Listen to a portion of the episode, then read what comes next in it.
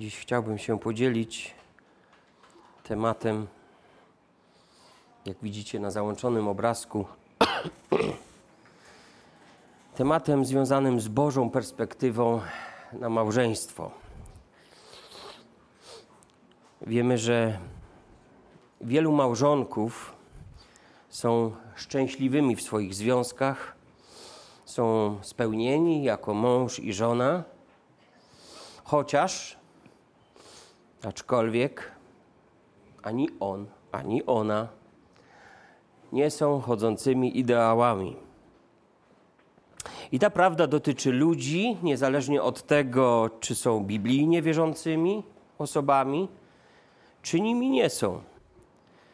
Uczciwie mówiąc, można po ludzku tak patrząc być szczęśliwym w swoim związku, niezależnie od światopoglądu czy wiary. Nie jest jednak wcale tajemnicą, że mnóstwo, i ma to charakter niemal plagi na świecie, mnóstwo małżeństw boryka się z różnorakimi problemami, z którymi nie potrafią sobie poradzić. W naszym kraju próby czasu nie wytrzymuje rocznie prawie 75 tysięcy małżeństw.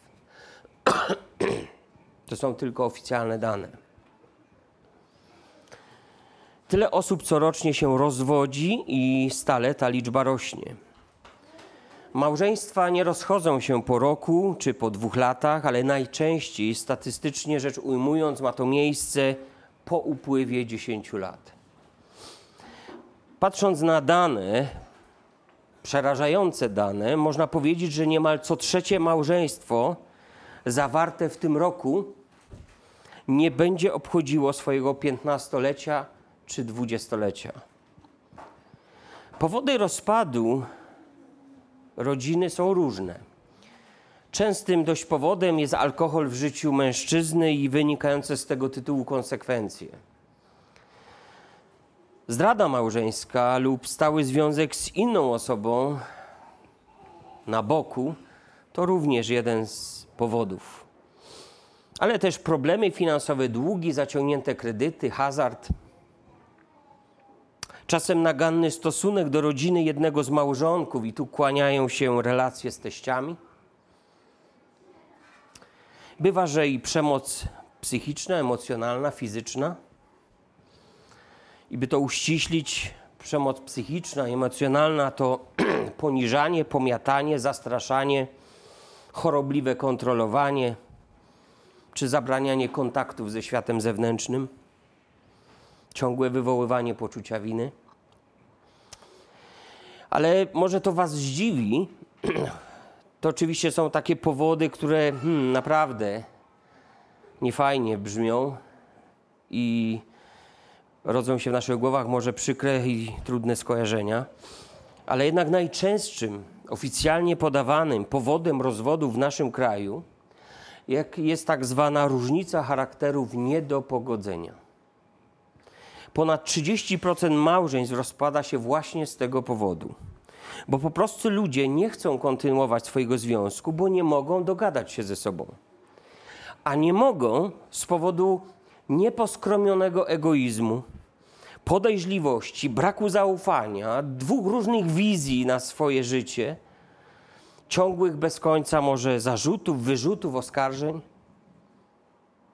Około 75% kobiet w naszym kraju wnosi do sądów o rozwód w naszym kraju. Mężczyznom takie decyzje przychodzą znacznie trudniej. tak sobie myślałem o tym i chciałem spojrzeć, jak to wygląda ten nasz kraj na tle świata. Otóż w rozwodach jednak prym wiodą Kanada, Stany Zjednoczone, a w Europie Szwecja, Belgia, Austria. W tych krajach co drugie małżeństwo rozpada się nie wytrzymując tej próby czasu. Jednak żaden kraj na świecie jak dotąd nie był w stanie dorównać niegdyś katolickiej Hiszpanii, w której na cztery zawarte małżeństwa notuje się trzy rozwody. Hiszpania jest też pierwszym z europejskich krajów, w którym uchwalono tak zwaną instytucję ekspresowych rozwodów. Co to takiego? Instytucja ekspresowego rozwodu zapewnia każdej ze stron związku natychmiastowy rozwód bez konsultacji ze współmałżonkiem, bez podawania przyczyny rozwodu, bez okresu refleksji nad stanem rodziny, bez sprawy sądowej badającej przyczyny problemów małżeńskich, bez poszukiwań rozwiązań, bez zastanowienia się nad sytuacją dzieci, bez jakiegokolwiek czasu danego sobie na mediację czy podjęcie próby naprawy związku. Od 2005 roku, kiedy uchwalono tą ustawę w Hiszpanii, liczba rozwodów wzrosła tam o 250%.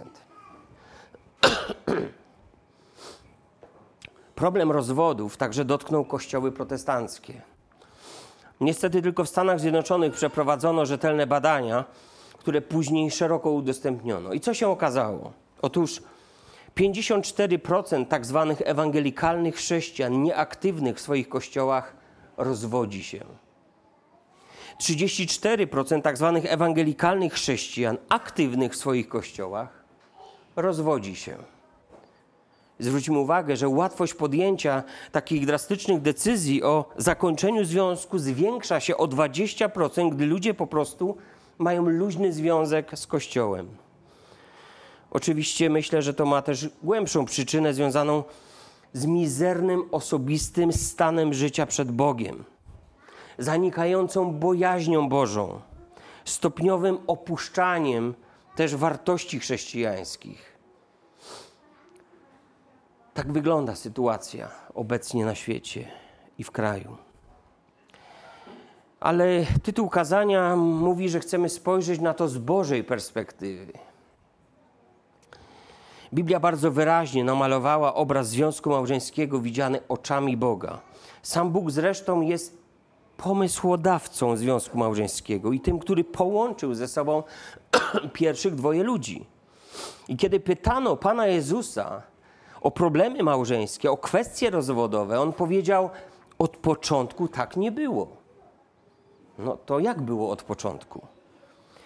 Jeżeli chcemy poznać Boże zamysły i Jego standardy odnoszące się do małżeństwa, musimy rozpocząć od pierwszej księgi Mojżeszowej, tam gdzie się to wszystko zaczęło. I wiemy, że na początku Bóg stworzył Adama i Ewę, mężczyznę i kobietę. Boży zamysł był taki, żeby tych dwoje stało się jednym ciałem. Oboje siebie potrzebowali nie tylko dla siebie, ale oboje siebie potrzebowali także po to, aby wypełnić Bożą wolę. Ich związek jako kobiety i mężczyzny stał się niejako wzorcem, wzorcowym dla definicji tego, czym małżeństwo jest z Bożej perspektywy. Z tego też powodu Bóg, możemy tak powiedzieć, zdefiniował małżeństwo. I my, jako ludzie, nie mamy prawa, by redefiniować jego znaczenie. Jeden z proroków obrazowo wyjaśnia ten stan rzeczy, mówiąc: Czy glina może dyskutować z garncarzem, czemuś mnie taką uczynił? Czemu to tak stworzyłeś? Czemu to tak zaaranżowałeś? Czemu to tak Boże zdefiniowałeś? My to zmienimy, bo nam się to nie podoba. To mamy dzisiaj na świecie. By móc zmienić znaczenie definicji małżeństwa, trzeba dokonać jednego z dwóch zabiegów. Albo trzeba wyrzucić zupełnie Boga ze swojego życia i wyrzucić Słowo Boże jako autorytet przewodni, albo wymyślić sobie Boga na swoje podobieństwo. To pierwsze jest zlekceważeniem Bożego istnienia, Bożych zamiarów, celów stworzenia i Słowa Bożego, bo przecież wszystko powstało na Słowo. A to drugie jest po prostu intelektualnym samobójstwem narodów. Jest intelektualnym bałwochwalstwem. Chrześcijanie więc nie dyskutują nad istotą małżeństwa, ale przyjmują definicję Słowa Bożego, bo przyjmują autorytet Słowa Bożego w swoim życiu. W pierwszej księdze Biblii czytamy następujące słowa. Dlatego opuści mąż ojca swego i matkę swoją i złoczy się z, z żoną swoją i staną się jednym ciałem. A człowiek i jego żona byli oboje nadzy, lecz nie wstydzili się. Tekst ten mówi o trzech bardzo ważnych rzeczach.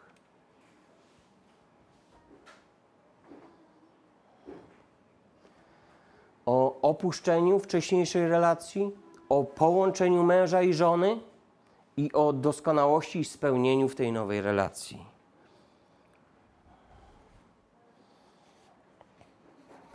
A więc pójdźmy tym tropem. Czytamy tu o opuszczeniu relacji wobec rodziców. Każde dziecko wzrastając w swoim domu wzrasta w autorytecie rodzicielskim. Rodzice mogą właściwie wykorzystać swój autorytet, albo mogą doprowadzić do jego upadku. Mogą przekazać właściwe wzorce, gdzie małżeństwo jako jedna z wielu wartości będzie dla następnego pokolenia czymś świętym, nienaruszalnym, istotnym, albo też rodzice mogą zniszczyć ten obraz małżeństwa poprzez to, jak siebie traktują, jakim są przykładem dla swoich dzieci i przy tej okazji, jaką ideologię wszczepią następnemu pokoleniu. Wówczas małżeństwo dla tego następnego pokolenia może nie być już taką świętą relacją kobiety i mężczyzny. Może też już nie być czymś, co należy za wszelką cenę ochraniać, pielęgnować, budować, troszczyć się i czymś, o co należy walczyć w chwilach kryzysów, ale może stać się takim troszkę dowolnym związkiem, kontraktem dwóch jednak niezależnych od siebie ludzi, niekoniecznie odmiennych płci, w naszych czasach trzeba by tak powiedzieć. A w kryzysowych sytuacjach małżeństwo może dla następnego pokolenia stać się no, po prostu złem koniecznym, ciężarem, balastem, z którego chętnie będą ludzie rezygnowali, pozbywali się go. To nie jest niewykluczona perspektywa, jeśli wzorce upadają. Prawo i moralność tego świata sprzyja właśnie takim pomysłom. Nie możesz się dogadać, macie różnicę charakterów nie do pogodzenia. Po co dalej to ciągnąć? Po co się razem męczyć? Rozwód. I ludzie podejmują takie decyzje. Zadaję sobie to pytanie o rozwód co trzecie małżeństwo w naszym kraju. A z ust, z ust niezliczonej ilości małżonków w kłótniach padają słowa: Nie podoba się? To się rozwiedź. Bożym zamierzeniem jednak było, aby ludzie żenili się i za mąż wychodzili, i by ten ich związek, który jest darem Boga dla nich, otaczali szacunkiem, aby był on dla nich święty, nierozerwalny. Przychodzi więc dzień, w którym dzieci wychodzą z domu, zakładają swoją rodzinę, opuszczenie ojca i matki, oddzielenie od rodziców. Oczywiście nie oznacza odrzucenia rodziców, porzucenia kontaktów z nimi, ale chodzi o coś innego. Chodzi o to, by małżeństwo stało się najważniejszą i najsilniejszą więzią, by żadna inna dotychczasowa relacja go nie osłabiała małżeństwie chodzi o tak bliską relację, że każda inna relacja, obojętnie czy to jest relacja z rodzicami, z rodzeństwem, z towarzystwem, które dotąd było dla mnie ważne, z którym się liczyłem, ona musi ustąpić, stać się drugorzędna. Nikt nie może sterować życiem małżeństwa z tylnego siedzenia. Takie rzeczy na ogół się źle kończą. Prowadzą do nieporozumień, braku poczucia bezpieczeństwa, często do po prostu rozkładu pożycia małżeńskiego, ale nie do jego budowania. A zatem, gdy kobieta i mężczyzna połączą się, w ich życiu musi nastąpić opuszczenie wszystkich innych wiodących relacji, którym byli poddani, pod wpływem których się znajdowali. Jeśli tego nie zrobią, narażą swój związek na destabilizację, a być może też po prostu na takie ostateczne zniszczenie. Rola rodziców więc staje się rolą doradczą. Jesteśmy takim drogowskazem, który stoi pewnym miejscu i albo ktoś weźmie go pod uwagę, albo nie. Stajemy się jako rodzice przykładem, wzorcem, ale to nie my już kierujemy dorosłymi dziećmi, które weszły w swój związek małżeński. To nie my decydujemy, czy z tego wzorca będą czerpać, czy nie będą. Opuszczenie więc jest, zobaczcie, bardzo ważną ideą dla budowania silnej więzi relacji małżeńskiej. Po drugie, czytamy tu o połączeniu męża i żony, którzy przez to staną się jednym ciałem. Gdy dwoje ludzi stają się małżeństwem, poprzednia relacja traci moc nad dzieckiem. Traci ją na rzecz złączenia się dwojga ludzi. Dochodzi do opuszczenia rodziców, powiedzieliśmy o tym. Często wiązało się to z opuszczeniem też domu rodzinnego w celu przejęcia odpowiedzialności i tych wszystkich funkcji i ról rozpisanych przez Boga dla mężczyzny i kobiety, które są niezbędne dla uformowania się nowej rodziny. A więc złączą się w jedno ciało, będą jednym ciałem. Słowo złączyć się z języka hebrajskiego to dabaku oznacza dosłownie przylgnąć, złączyć, bardzo się zbliżyć, ściśle się związać. Ja czasem, kiedy prowadzę poradnictwo małżeńskie, sklejam ze sobą dwie kartki na początku spotkania, a na końcu tego spotkania próbuję je rozerwać. Dochodzi do zniszczenia obu kartek. Właśnie tak się dzieje, kiedy próbujemy rozłączyć to, co Bóg złączył. Dochodzi do zniszczeń po obu stronach. Choć czasem się wydaje, że jedna strona wychodzi z tego zwycięsko. Bynajmniej. Nigdy tak nie, nie jest i nigdy tego nie widziałem. Słowo to dabaku w języku hebrajskim odnosiło się do praktycznie, do takiej bliskiej relacji, oddania siebie drugiej osobie, do całkowitej wierności, lojalności, Słowo dabaku występujące w Biblii było używane przede wszystkim do wyrażenia istoty relacji człowieka wobec Boga i odnosiło się do przymierzy, jakie były zawierane przez obie strony. Przykłady. Biorę dziś przeciwko Wam na świadków niebo i ziemię Położyłem dziś przed Tobą życie i śmierć, błogosławieństwo i przekleństwo. Wybierz przeto życie, abyś żył, Ty i Twoje potomstwo.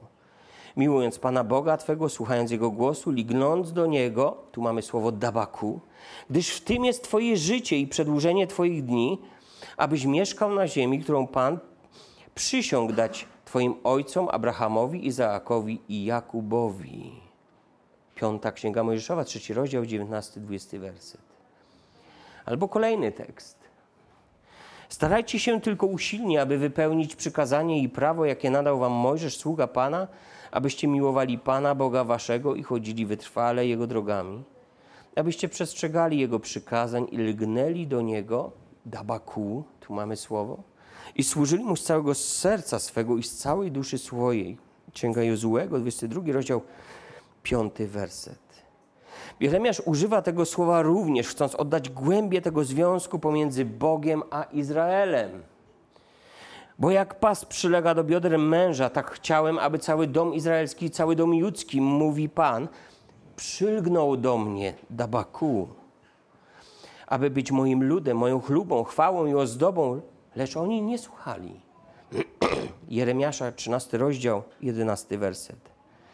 Stary Testament mówi często o przylgnięciu do Boga, wyrażając w ten sposób to, co w praktyce, to, o co w praktyce chodziło w przymierzu, w społeczności człowieka z Bogiem. W tym przylgnięciu chodzi dokładnie o oddanie, o lojalność, o społeczność, o bliskość, o miłość, szacunek, poświęcenie, wierność.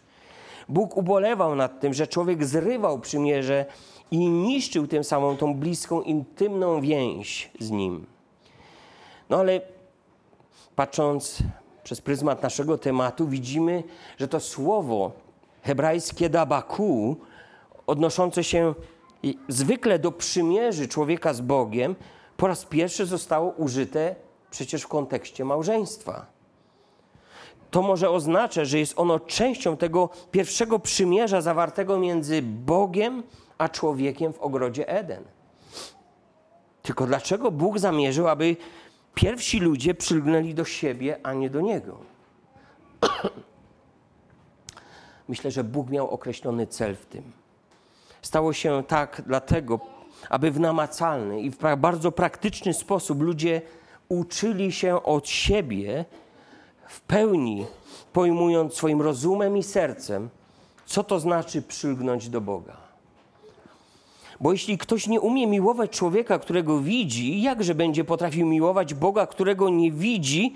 Taką myśl znajdujemy w liście apostoła Jana. No właśnie, małżeństwo więc to takie zajęcia praktyczne w szkole miłowania Boga i jednoczenia się z Nim. Bo jeśli nie potrafię tego uczynić w małżeństwie, nie będę potrafił, potrafiła tego uczynić w relacji z Bogiem. Oni mieli w swoim małżeństwie nauczyć się wyrażać tą prawdę. Czym jest relacja z Bogiem? Małżeństwo więc to jest też moje świadectwo tego, jak rozumiem społeczność z Nim i jak ta społeczność przebiega. Mieli tak pielęgnować swój związek, jak będą to robili, troszcząc się o swoją relację z Bogiem. A więc Bóg powołał małżeństwo do istnienia, aby ludzie na ziemi wyrażali tą piękną ideę doskonałej jedności i miłości, jaka jest w Bogu Ojcu, Synu i Duchu Świętym. Ich wspólne życie wskazywało na Boga, aby ich przylgnięcie do siebie mówiło o przylgnięciu do Boga, bo to byli Boży ludzie. To dlatego później apostoł Paweł w liście do Efezjan nie wahał się porównać związku małżeńskiego do związku Kościoła z Chrystusem. Życie małżeństwa w Bożym zamyśle miało wyrażać duchowe prawdy, uczyć ludzi relacji z Nim. Bo ludzie tak jak zrywają ze sobą, tak samo zrywali z Bogiem. Tak jak pielęgnują więź ze sobą, tak pielęgnują więź z Bogiem. Tak jak pokonują wspólnie próby i doświadczenia, tak samo w relacji z Bogiem trzymają się Go w chwilach doświadczeń, bo do Niego przecież przylgnęli całym swoim sercem. Biblijne słowo dabaku nigdy nie odnosiło się do fizycznego zbliżenia się dwojga ludzi, aczkolwiek małżonkowie oczywiście są jednym ciałem w, każdym, w każdej sferze swojego życia emocjonalnie, psychicznie, fizycznie. Pierwsze małżeństwo otrzymało w tym przymierzu również nakaz rozradzania się, napełniania ziemi i czynienia sobie jej poddanej. Pierwsza Mojżeszowa, pierwszy rozdział, 28 wers o tym mówi. Pierwsze małżeństwo zostało powołane na wzór późniejszych przymierzy, w których zbliżenie, przylgnięcie, jedność z Bogiem była istotną cechą chodzenia z Nim. Malachiasz podkreśla tą prawdę, mówiąc wprost, już prościej się nie da. Pan jest świadkiem między Tobą i między żoną Twojej młodości, której stałeś się niewierny. Przecież ona była Twoją towarzyszką i żoną związaną z Tobą przymierzem. Księga Malachiasza, drugi rozdział, 14 werset. A zatem zobaczcie związek męża i żony. Nazwany został tutaj wprost w Słowie Bożym przymierzem. To jest przymierze. I po trzecie, jeśli chodzi o ten tekst, od którego wyszliśmy, pierwszej Mojżeszowej, drugi rozdział, 25 werset, ten tekst mówi nam również, że to pierwsze małżeństwo nie dostrzegało swojej nagości jako czegoś wstydliwego w tym związku między sobą. Dlaczego ci ludzie się nie wstydzili? Dlatego, że całkowicie przylgnęli?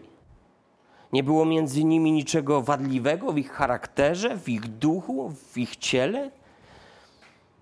Pierwsi ludzie w ogrodzie Eden przecież byli doskonali. Ale grzech zepsuł tą doskonałość, zniszczył tą harmonię między nimi. I wtedy zobaczyli w sobie rzeczy, których wcześniej nie widzieli. A nie widzieli ich dlatego, bo ich tam po prostu nie było.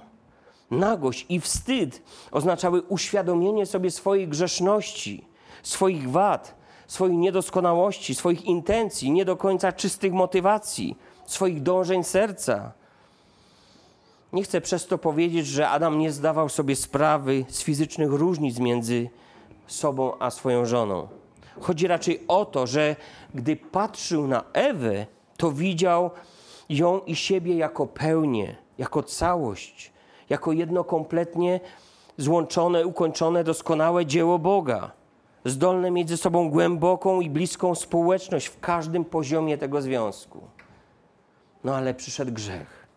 Po upadku Adam zobaczył Ewę jako kogoś innego, kogoś drugiego, kogoś inaczej wyglądającego, inaczej myślącego, kogoś, kogo nie rozumie do końca, o co jej chodzi.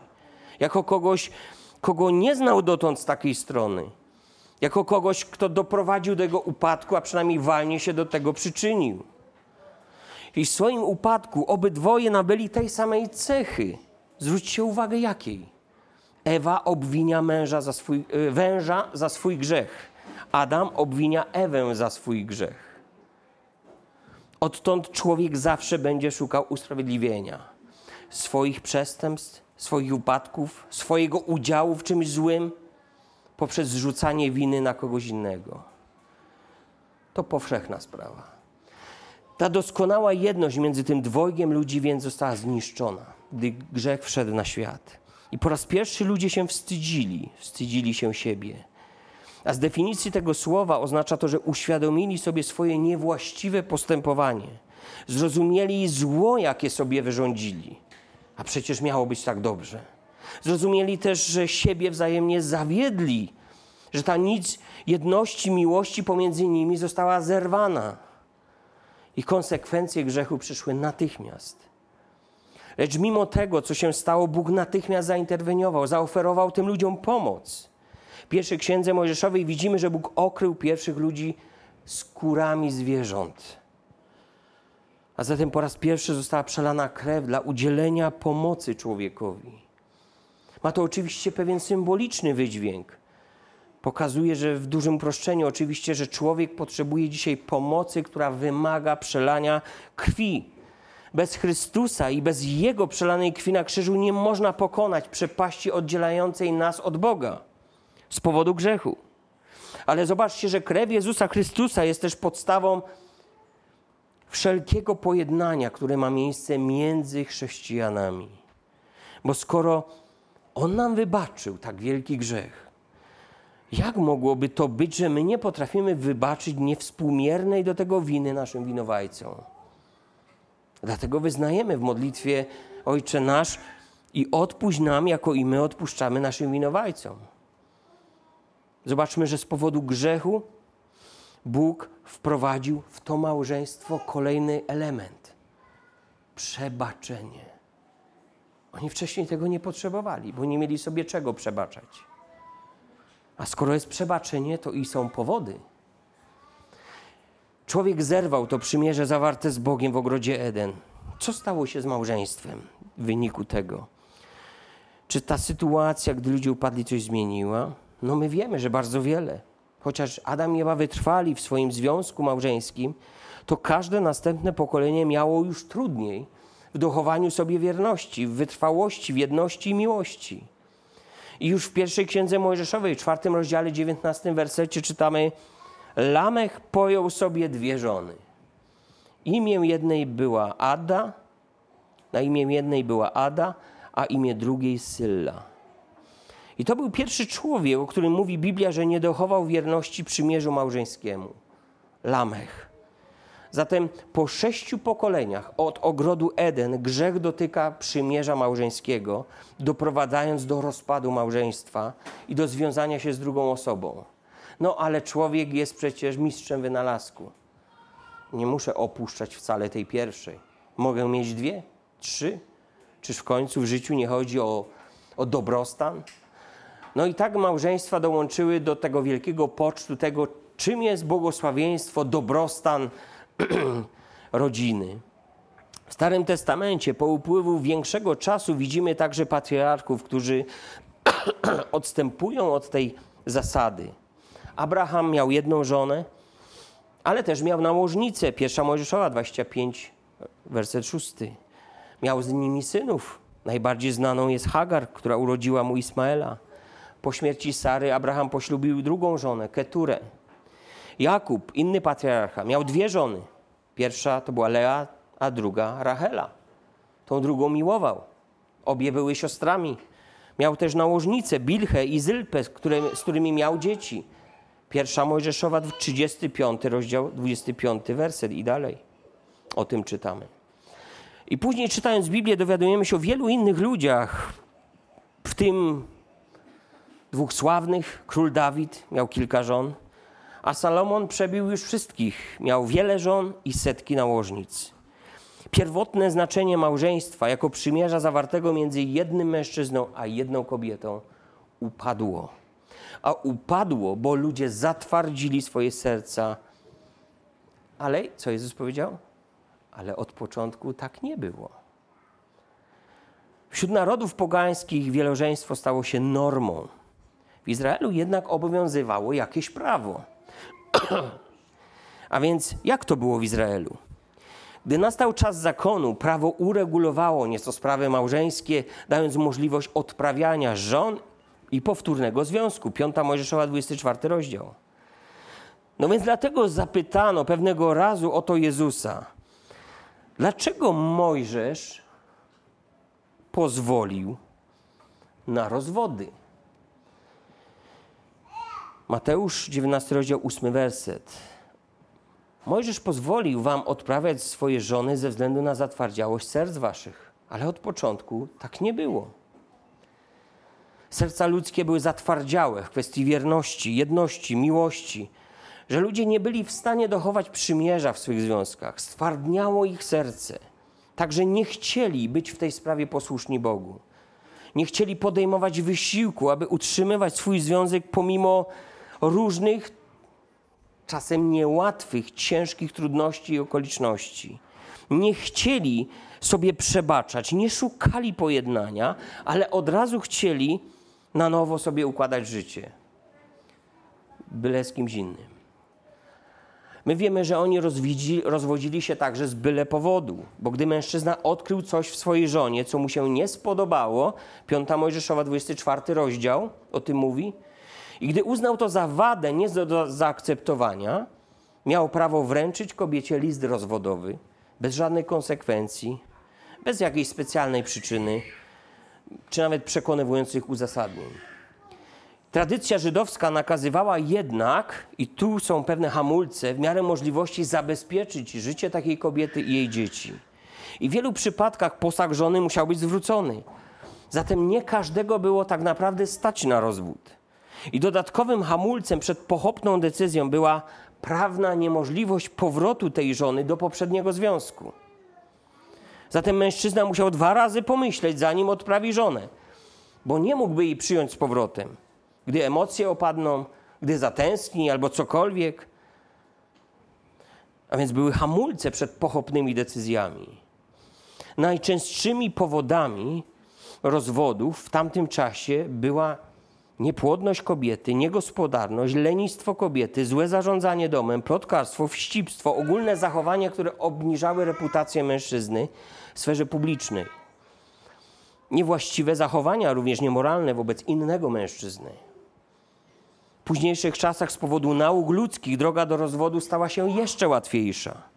Rabini bowiem orzekali w tych sprawach często naginając prawo. I w zamian oczywiście za pokaźną ofiarę, która w rzeczy samej trzeba ją nazwać współcześnie była zwykłą łapówką, ale ułatwiała unieważnienie związku. Możemy sami się zastanowić, czy tak nie jest dzisiaj w świecie religijnym. A więc dlaczego Mojżesz pozwolił na rozwody?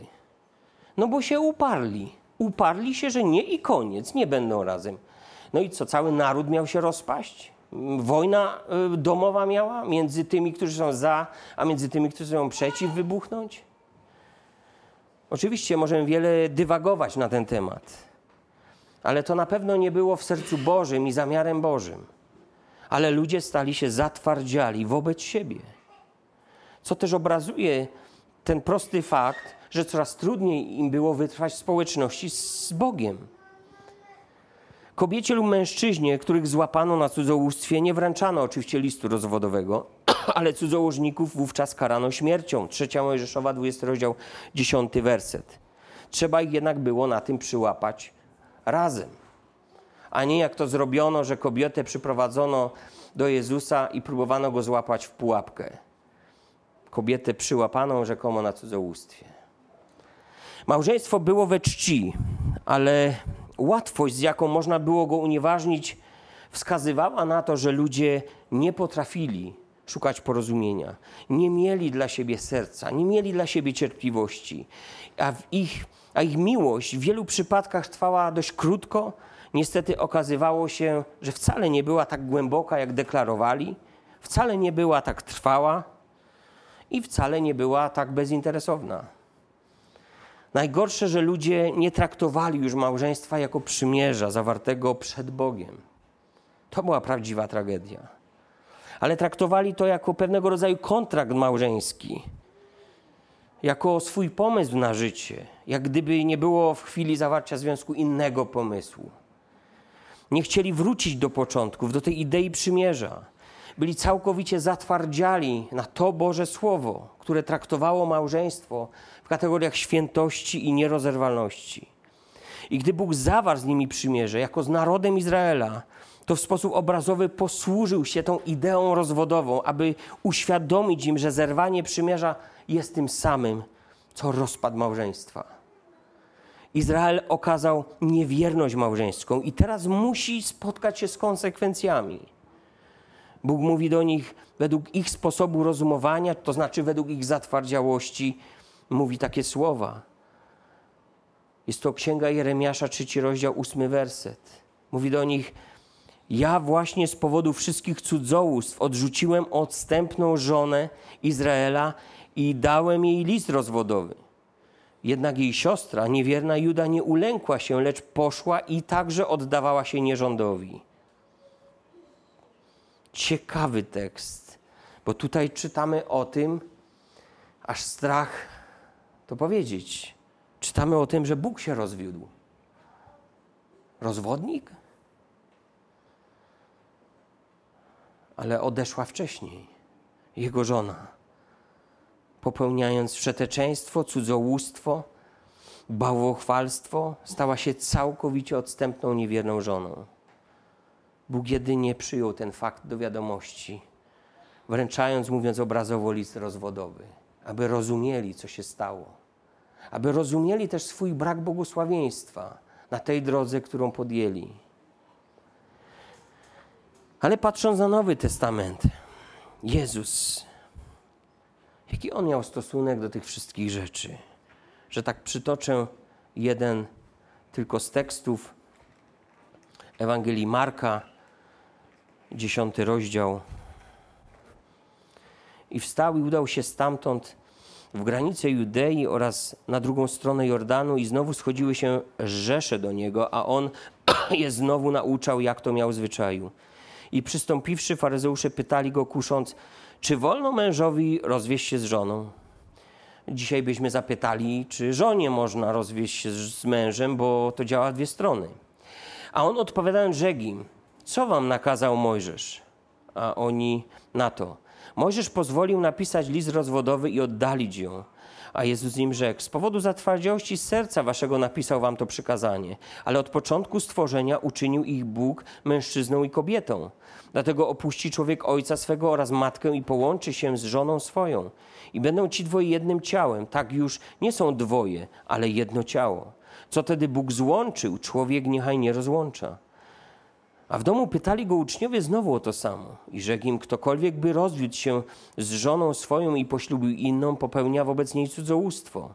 A jeśli by sama rozwiodła się z mężem swoim i poślubiła innego, dopuszcza się cudzołóstwa.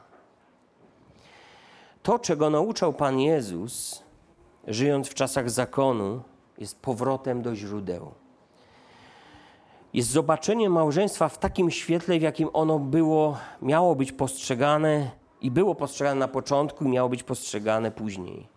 Na tym zależało Panu Jezusowi, aby ludzie ponownie zobaczyli w tym związku przymierze, aby zobaczyli w tym związku uczestnictwo Boga, aby uświadomili sobie na nowo nierozerwalność oraz fakt, że to Bóg złączył i że co Bóg złączył, człowiek nie ma prawa rozłączać. Chociaż to człowiek wstępuje w związek małżeński, to jednak Bóg jest tym, który pozwala ludziom połączyć się w jedno ciało. To On daje im prawo. To On czyni z dwojga jedność w każdej sferze życia ludzi. I musimy sobie jasno powiedzieć, że to przymierze zostało dane stworzeniu, a nie Kościołowi. Gdyby było inaczej, my Po prostu musielibyśmy doprowadzać do ślubów w naszym kościele osób, które wzięły tylko śluby cywilne. Ale to małżeństwo jest prawdą dla całego stworzenia, choć całe stworzenie upadło i nikt nie szuka Boga i nie ma ani jednego sprawiedliwego. Bóg jest, czy to się nam podoba, czy nie, świadkiem składanej obietnicy małżeńskiej. Czy sobie to uświadamialiśmy, czy nie. I właśnie z tego powodu zawarcie małżeństwa nie jest sprawą wyłącznie dwojga ludzi. A więc Twoje i moje małżeństwo w świetle pisma to nie jest moja czy Twoja prywatna sprawa. Ba, to nawet dla świeckiego sądu, który udziela rozwodu, nie jest Twoją prywatną sprawą. Bo małżeństwo jest z definicji najmniejszą komórką społeczną, co jest dobitnie wygłaszane. Wiem, że wtedy towarzyszy nam taki stres, że już nie pamiętamy, co tam ta kobieta wygłaszała nam. A więc to jest małżeństwo, to jest taki mały trybik decydujący o pomyślności i budowaniu dobrostanu całego narodu. No i Bogu trzeba dziękować, że żyjemy w kraju, w którym jeszcze są jakieś hamulce, zanim sąd rozdzieli dwóch małżonków. A jeśli dotyczy to chrześcijanki i chrześcijanina, to ich małżeństwo, jak ich decyzja o jego przerwaniu, staje się również sprawą Kościoła, do którego należymy przecież przez wiarę Jezusa Chrystusa, bo w nim zostaliśmy wcieleni do Kościoła, zanurzeni w jedno ciało. Jesteśmy cząstką tego ciała. No chyba, że tylko przychodzimy do Kościoła, niespecjalnie ciągnie nas do czytania Biblii, tylko my sami o tym wiemy, a tym bardziej do przestrzegania tego, co tam napisane. A, bo może na tak na dobrą sprawę to nigdy na nowo nie narodziliśmy się. Niestety Bóg w niektórych przypadkach jest ludziom potrzebny jak kwiatek do kożucha. Tylko w tym celu, aby na przykład pozałatwiać ślubne sprawy w kościele, pozałatwiać swoje religijne potrzeby, taką czy inną. A potem ludzie idą z powrotem do domu, żyją bez Boga, ale od niedzieli do niedzieli w takim wyznaczonym religijnym cyklu życia. Społeczeństwo nasze nauczyło się, że Kościół to się odwiedza, a taki odwiedzany Kościół to tylko się informuje o sprawach takich czy innych i to nie o każdych przecież. Informuje się o planach małżeńskich tylko w charakterze zapowiedzi ślubnych. Jeśli jednak jestem dzieckiem Bożym, jeśli jestem częścią Kościoła, to ta sytuacja jest niedopuszczalna. Liczba rozbitych małżeństw, również tych tak zwanych chrześcijańskich, powinna nam powiedzieć o tym, że ludzie często nie liczą się z Bogiem, ale liczą się wyłącznie albo nadrzędnie ze swoimi pragnieniami, własnymi potrzebami, które jeśli nie są zrealizowane w związku, no to cóż, trzeba go zakończyć. Wiecie, dlaczego tak się dzieje, że plaga rozwodów dotknęła również chrześcijan? No w Stanach Zjednoczonych yy, nie powołuje już się tak wiele misji, których zadanie jest wyjść z Ewangelią do krajów różnych na świecie, ale powołuje się od kilkunastu lat coraz więcej misji, które mają za zadanie ratować związki małżeńskie. Osobiście rozmawiałem z takimi osobami, misjonarzami. Dlaczego tak się dzieje, że plaga rozwodów dotyka chrześcijan? Dlatego, że ludzie wyrugowali dużo wcześniej Boga ze swojego życia, nie żyli pobożnym życiem, nie żyli w bojaźni Bożej, w bliskiej więzi z Panem, choć, i tu uwaga, pozostali religijnymi ludźmi. A więc na zewnątrz tak naprawdę nic w ich życiu się nie zmieniło. Religia stała się najlepszym z możliwych kamuflaży. Religia nie stawiała przed nimi przecież żadnych wymagań, nie musieli liczyć się z Bogiem i Jego Słowem, bo któż to wie, któż to widzi. I tak małymi kroczkami coraz bardziej i bardziej oddalali swoje życie od Pana. Oswoili się też z tą myślą, że Bóg nie wyciąga konsekwencji ze wszystkiego, co się dzieje, gdy oni nie są wierni Słowu Bożemu. Byli więc gotowi na kolejny kroczek i następny i kolejny, wbrew Bożym ustaleniom, wbrew Bożym zasadom. Wszystko to zazwyczaj dzieje się powoli. Gdyby działo się szybko, to człowiek sam by się tego przeraził, tego nagłego zjazdu w swoim życiu. W świecie nie uznaje się tego, że Bóg jest tym, który łączy, zespala ludzi przez przymierze. Dlatego ten świat nie potrafi wytrwać w sojuszach, w umowach, w przymierzach. Biblia mówi, że Bóg jest prawdomówny, a człowiek z natury jest kłamcą. W niczym nie potrafi wytrwać, jeśli w tym nie widzi jakiejś własnej korzyści. Co do przymierza małżeńskiego wygłasza, się, co prawda, taką formułkę podczas ślubu. My to nazywamy przysięgą i każe się ją powtarzać. Ale rzadko kiedy rozumie się to w kategoriach Biblii, że tu dzieje się coś więcej, że tu w tym wszystkim jest jakaś duchowa głębia, że składasz obietnicę przed Bogiem, który jest tego świadkiem, że to Bóg nas łączy, a nie my siebie. Czasem ludzie mówią, pastor udzielił ślubu, czy tam ksiądz, wszystko jedno. Ale to guzik prawda. Ja nic nie udzieliłem. To ludzie świadomi Bożej obecności wypowiadali sobie słowa, oni sobie ślubowali, coś obiecywali, a Bóg, a On uznał to, uszanował, uhonorował i połączył ich i uznaje ich wyznanie za wiążące ich i Jego w stosunku do nich. To jest przymierze. Dzisiaj Kościół przesiąkł świeckimi ideami, sugerującymi, że my sami sobie podjęliśmy tą decyzję, to sami sobie możemy ją odwołać, jak nam w życiu nie idzie. Ludzie zatem przypisują sobie prawo do zawierania związków, kiedy chcą, jak chcą, z kim chcą. Podobnie stało się z rozwodami. W niektórych miejscach w Stanach Zjednoczonych, na przykład Atlanta albo Las Vegas, możesz jednej nocy popełnić związek małżeński i tej samej nocy, dodajmy, gdy zaczniesz trzeźwieć, bo niektórzy tak mają, możesz rozwieść się za pomocą automatu stojącego przy kasynie gry obok automatu z Coca-Colą. Tak właśnie wygląda świat i w takim kierunku zmierza świat, w którym nie ma żadnego miejsca dla Boga. Człowiek przypisał sobie prawo złączenia, kiedy chce, i rozłączenia związku małżeńskiego, kiedy czuje, że już nie może. Jak mu się widzi i jak mu się podoba. Albo gdy liczba krzywd przeważy liczbę pozytywnych doznań, doświadczeń, korzyści, no to koniec. Zobaczcie, jeśli świat zdegradował znaczenie małżeństwa do decyzji czysto formalnych, czysto ludzkich, koniunkturalnych, pragmatycznych, gdzie króluje pragmatyzm, gdzie egoizm wyznacza tak naprawdę granice między tym, kiedy trzeba utrzymać związek, a kiedy już go zakończyć, bo ludzie są nieświadomi tego, że weszli w przymierze. To czy, czy to jest przykład godny do naśladowania dla Kościoła? Czy to jest przykład godny powielania dla chrześcijan? Zatem to właśnie Kościół. I tylko Kościół, bo jeśli nie Kościół, to kto? Kościół powinien być świadectwem nauczania Jezusa i apostołów. Kościół, idąc w ślady Jezusa, powinien wskazywać na ten Boży obraz małżeństwa. Kościół powinien kierować się innymi normami moralnymi, innymi kryteriami, niż ten świat to wyznaje.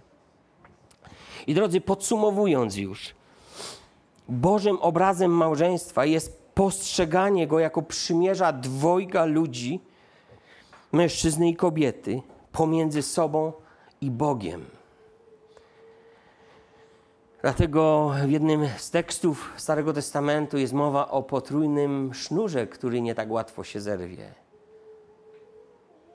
Dlaczego potrójnym? Dlatego, że te dwie nici są oplecione naokoło tej najmocniejszej. I kiedy wyciągniesz tą najmocniejszą nić, sznur podwójny, z powodu presji, naprężeń, bardzo wielu trudnych sytuacji może się łatwo zerwać. Ale kiedy Bóg jest wewnątrz, w samym centrum życia małżeńskiego, sznur potrójny nie zerwie się. To nie jest taka prosta sprawa, ponieważ Słowo Boże wyznacza mi kierunek, jest autorytetem dla wszystkich moich spraw w życiu. Oczywiście każde przymierze mogło zostać pogwałcone, lecz jeśli dobrze czytamy Biblię, to zauważymy, że żadne z przymierzy, które zostało zawarte, a potem pogwałcone przez człowieka, nie zostało unieważnione przez Boga. Jeśli Izrael zrywał przymierze, to Bóg zabierał narodowi błogosławieństwo. Oczywiście, że tak było z powodu grzechu, ale przymierza nie unieważniał. Innymi słowy mówiąc, Bóg zachowywał się tak, jak gdyby nadal go ono obowiązywało i obligowało go do wiernego postępowania wobec tych ludzi. On był wierny do końca i wywiązał się ze wszystkich składanych swemu narodowi obietnic przymierza. Przymierze obowiązywało, dopóki żyje jedna ze stron. Właśnie ta Boża idea małżeństwa jest powodem tego, że rozwód dla chrześcijanina jest zawsze złem. Zawsze jest wynikiem grzechu, egoizmu, zatwardziałości serca. Należy zrobić więc co tylko w naszej mocy, aby ratować każdy związek małżeński, dotykając przyczyn jego rozkładu, a nie tylko objawów, co jest tak modne w dzisiejszym świecie. Szukać ob taka objawowa medycyna duchowa. Dlatego jest wiele jeszcze większych nieszczęść dotyczących małżeństw. Bo stosuje się doraźne środki. Tym zaś, którzy żyją w stanie małżeńskim, nakazuje nie ja, lecz Pan, ażeby żona męża nie opuszczała, a jeśli by opuściła, niech pozostanie niezamężna albo niech się z mężem pojedna, niech też mąż z żoną się nie rozwodzi. Pierwszy list do Koryntian, 7 rozdział 10, 11 werset. To jest nakaz pański, więc bezdyskusyjny, obligujący Kościół. No ale co zrobić z tą zatwardziałością, kiedy nawet w Kościele zdarzają się rozwody? Bo ludzie mówią, że się nie kochają, upór ich jest nie do złamania, bo może ktoś wrócił do nałogu alkoholowego i nikt nie zaryzykuje, by ryzykować życiem tej drugiej osoby, a może ktoś skrzywdził kogoś, może jest przemoc w rodzinie, może ktoś zdradza na boku swojego współmałżonka i w końcu to wychodzi na jaw, a nie wiadomo, czy to się nie powtórzy. Oczywiście te rzeczy, o których mówię, są hańbą dla kogoś, kto tak uczynił. To jest hańba, to jest stanąć w popiele, założyć włosienicę i po prostu nie wyjść z tego punktu w pokorze, aż po prostu nie doświadczy pojednania i przebaczenia. No ale my czasem i w tym nie potrafimy wytrwać. Człowiek, który dopuszcza się takich rzeczy, daje świadectwo tego, jak gdyby nie był w ogóle wierzącym, jakby był nieprzemienionym przez Chrystusa człowiekiem. Jakby pozorował całą swoją pobożność, ale w gruncie rzeczy w swoim sercu był nadal takim samym, jakim był zanim poznał Chrystusa. O jak ważne jest wówczas w takich sytuacjach to, co zrobi ta druga strona. Jak ważne jest, jaką relację ma ta druga strona z Bogiem i wobec Bożego Słowa, bo jaki stosunek do Bożej woli. Jak ważne jest też to, żeby dotrzeć do przyczyn problemu, a nie radzić sobie z doraźnymi objawami, bo one mogą mieć charakter nawracający. Kiedy mnie boli ząb, idę do dentysty, by go naprawić. Ale mogę również brać tabletkę od bólu zęba, pozbyć się bólu na jakiś czas no i co? W porządku, ale czy ząb jest zdrowy, czy nadal chory? Oczywiście, że chory. Problemem wielu ludzi jest to, że nawet kiedy szukają poradnictwa, to trafiają na taką właśnie duchową medycynę objawową, a problemy wracają. Biblia przecież mówi, że człowiek powraca do swojego grzechu, gdy ulega pokusie. A więc szanse zawsze istnieją. Pomimo największych problemów, nigdy nie jest tak, że nie można uratować małżeństwa, o ile się tylko tego chce, pragnie. Jak powiedział poeta, nie wiem czy się pomylę, czy nie, chyba Bojżeleński, bo w tym taki jest ambaras, żeby dwoje chciało naraz. Każdy powinien dać sobie prawo i sporo czasu, zanim popełni taką decyzję o rozwodzie pod wpływem emocji, goryczy, rozpamiętywania krzywdy. Potrzebny jest czasem niebywały wysiłek, ale jestem w stanie go wykrzesać jedynie względem Boga. Ale kiedy wiem, że to jest przymierze i że Bóg uczestniczy w nim, to wiem, że to ma sens, ma to wartość nieprzemijającą.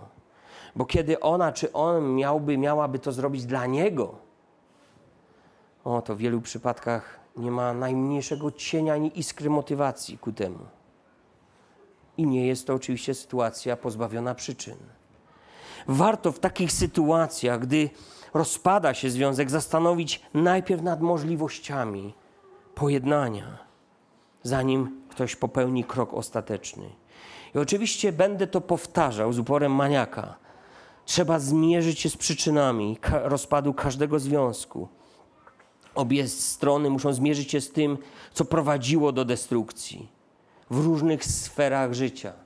Czasem ta jedna zaważyła o zerwaniu, o złamaniu czegoś, ale dotkniętym może być wiele sfer życia małżeńskiego zniszczeniem, destrukcją. Gdyż zazwyczaj obie strony nie przykładały się należycie do swojego związku, do relacji i doprowadziły do upadku, choć może w różnym stopniu, w różnej mierze, w innej sferze, z innym natężeniem siły. Pójdźmy dalej. W okresie rzymskim prawo zostało zliberalizowane. My to czytaliśmy w Ewangelii Marka. Marka Ewangelia była pierwotnie do Rzymian pisana i tam już czytaliśmy o tym, że kobieta mogła rozwieść się z mężczyzną. W Izraelu było to wcześniej niemożliwe. A więc panie, jak widać, z prawa rzymskiego w dzisiejszych czasach korzystają chętniej. Statystyki mówią, co czytałem na wstępie, 75% pań podejmuje tak drastyczny krok. Ale kiedyś prawo to należało wyłącznie do mężczyzn. Zatem sytuacja kobiet naprawdę była trudna, gdy rzeczywiście cierpiały w swoich związkach. No bo przecież to było ogromne cierpienie, kiedy Abraham wydał swoją Sarę, w, w, doprowadził ją do sytuacji, w której znalazła się w sypialni faraona. No a syn przecież nie był lepszy. Doprowadził do tego, że Rebeka znalazła się och, w sypialni może wielu mieszkańców Geraru.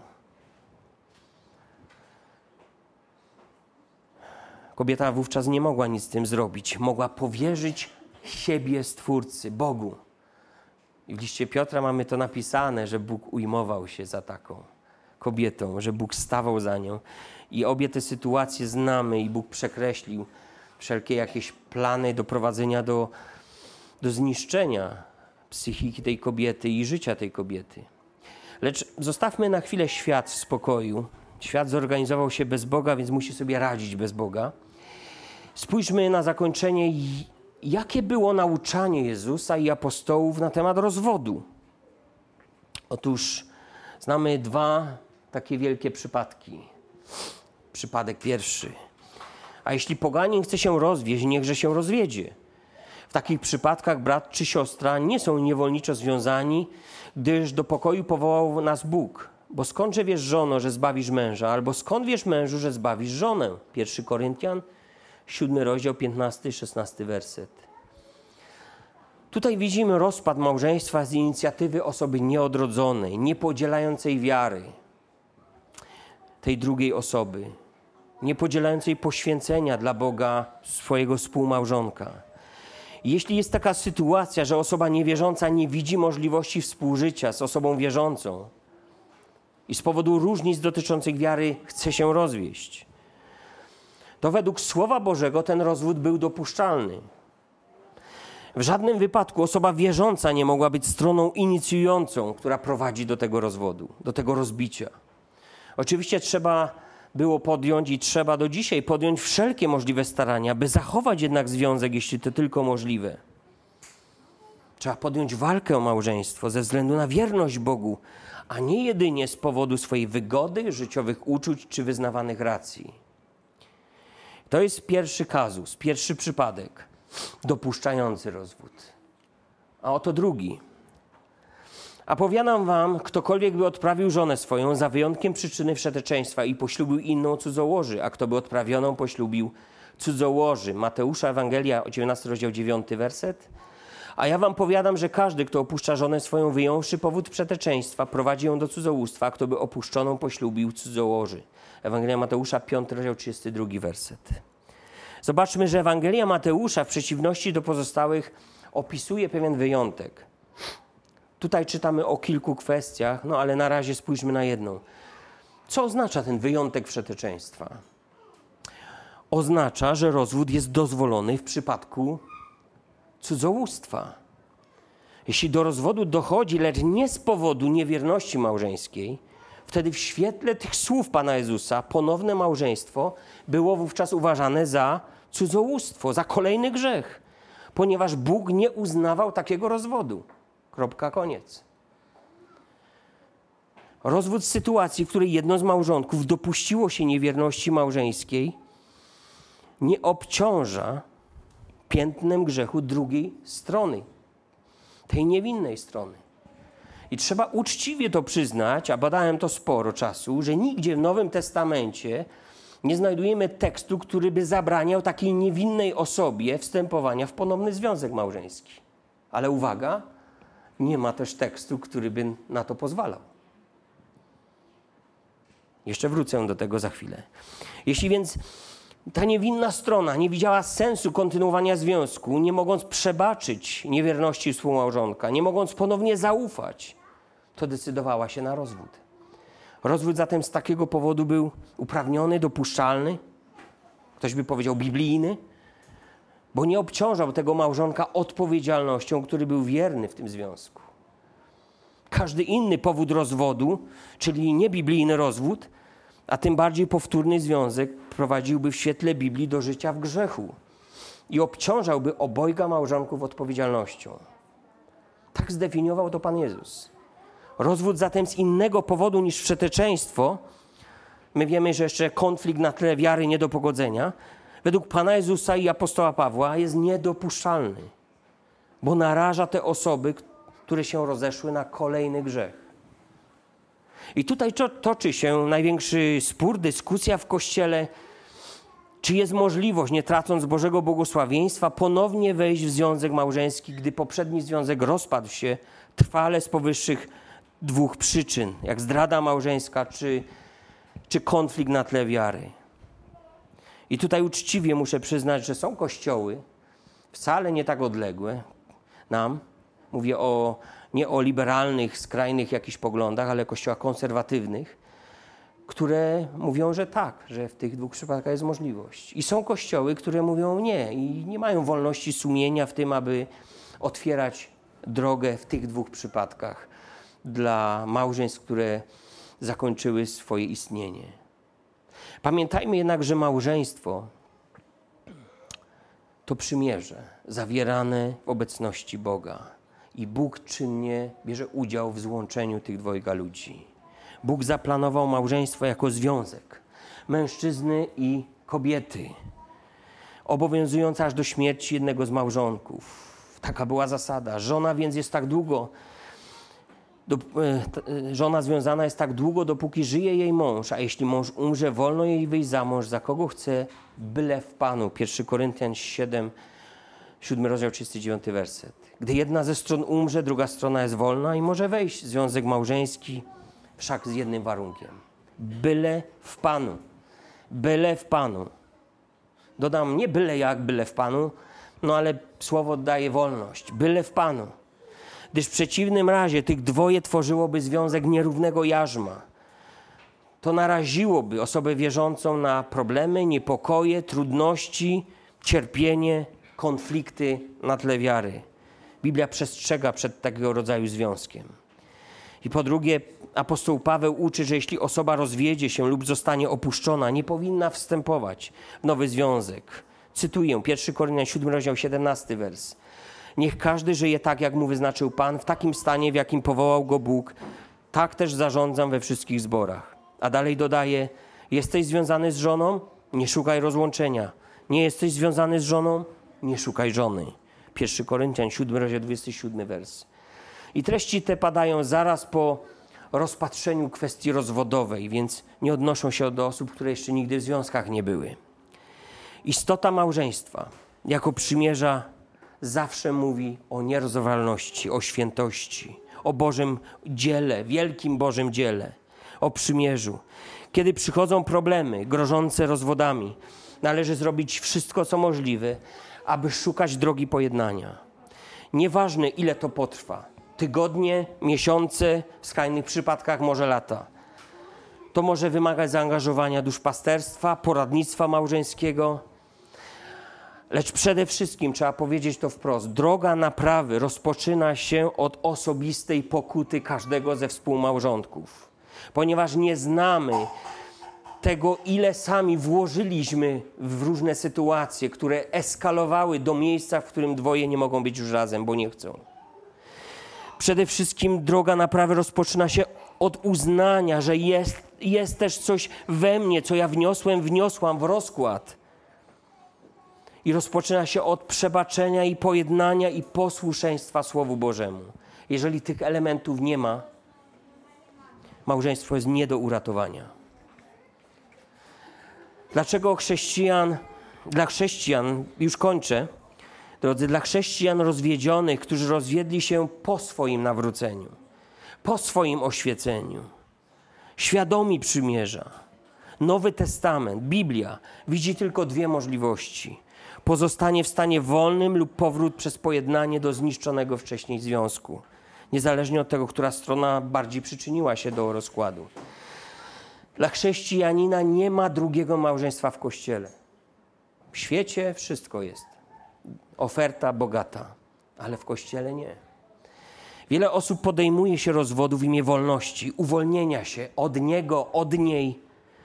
I to jest marzenie, które tak człowieka trzyma.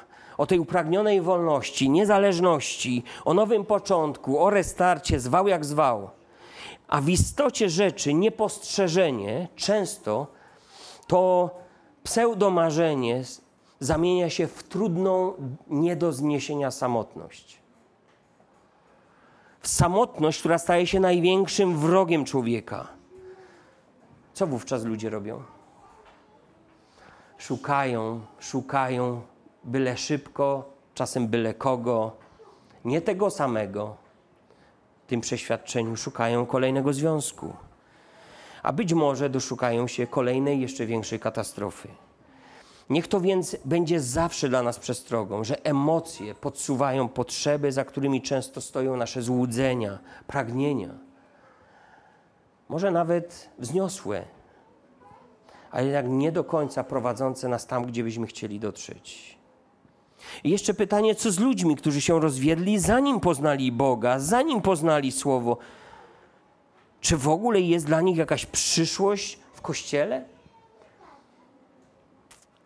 Dla części ludzi niestety nie, gdyż trwają w buncie przeciwko Słowu Bożemu. Nie rozumieją ani swojej winy, ani grzechu. W ogóle nie rozpatrują niczego w tym kontekście. Ale dla części jak najbardziej. Jest miejsce w kościele. Bóg daje nowe życie, nowy początek, stare przeminęło, wszystko staje się nowe. I Jezus pokazuje nam to, że jest szansa dla każdego człowieka, dla każdej osoby, która nawet kilkakrotnie nie potrafiła sobie ułożyć życia.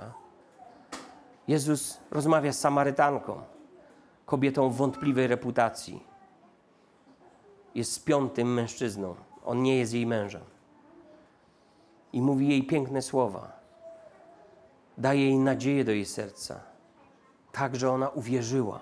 Pobiegła do wioski i opowiedziała to. Wiadomo, co się stało. Nie uwierzyli jej, więc przybiegli do Jezusa i uwierzyli Jezusowi.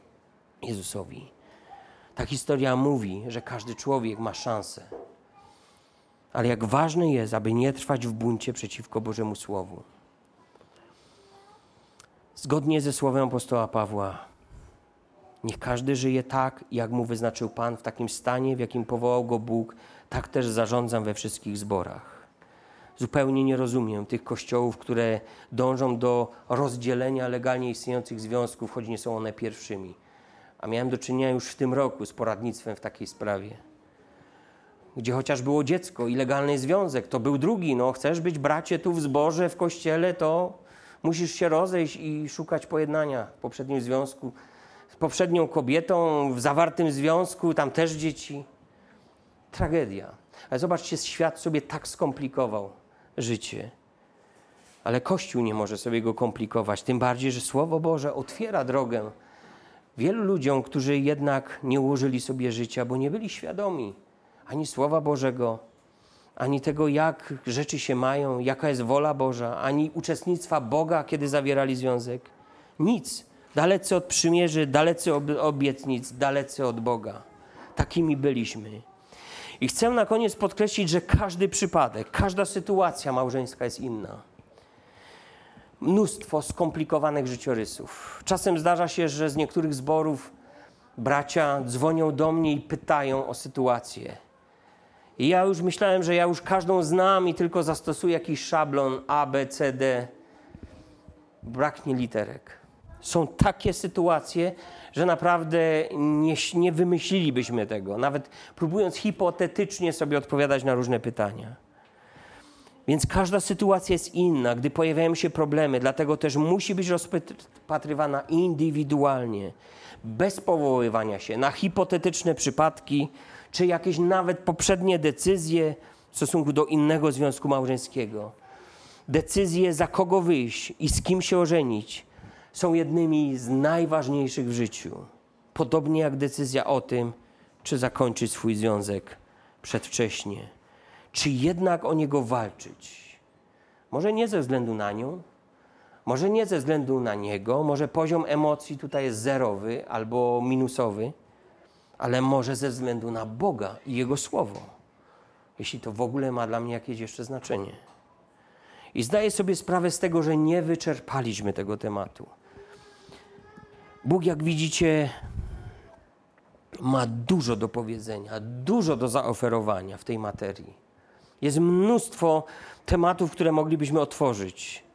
Ale Bóg przez to chce, abyśmy nie błądzili, abyśmy nie opuścili Go, szukając swojego, po ludzku patrząc, ziemskiego szczęścia, ponad wierność przymierzu zawartego przed Panem i ponad to, co ma ponadczasową, ponad tą doczesną wartość. A zatem zakończę prostym słowem. Co Bóg złączył, niechaj człowiek nie rozłącza, niechaj się nie waży rozłączać. Niech Pan Bóg pobłogosławi to słowo w naszych sercach, daruje nam wiele bojaźni i modlitwy, samozaparcia, zaparcia się siebie, szukania Jezusa w różnych sytuacjach, chwilach trudnych, w kryzysach małżeńskich. Niech Bóg nam da wiele sił do pokory, pokuty i wytrwałości, abyśmy byli naprawdę dobrym przykładem dla tego świata i w kwestii małżeństw. Solą i światłem pokazującym, że tak od początku nie było. Jeśli Kościół tego nie pokaże, to kto? Amen.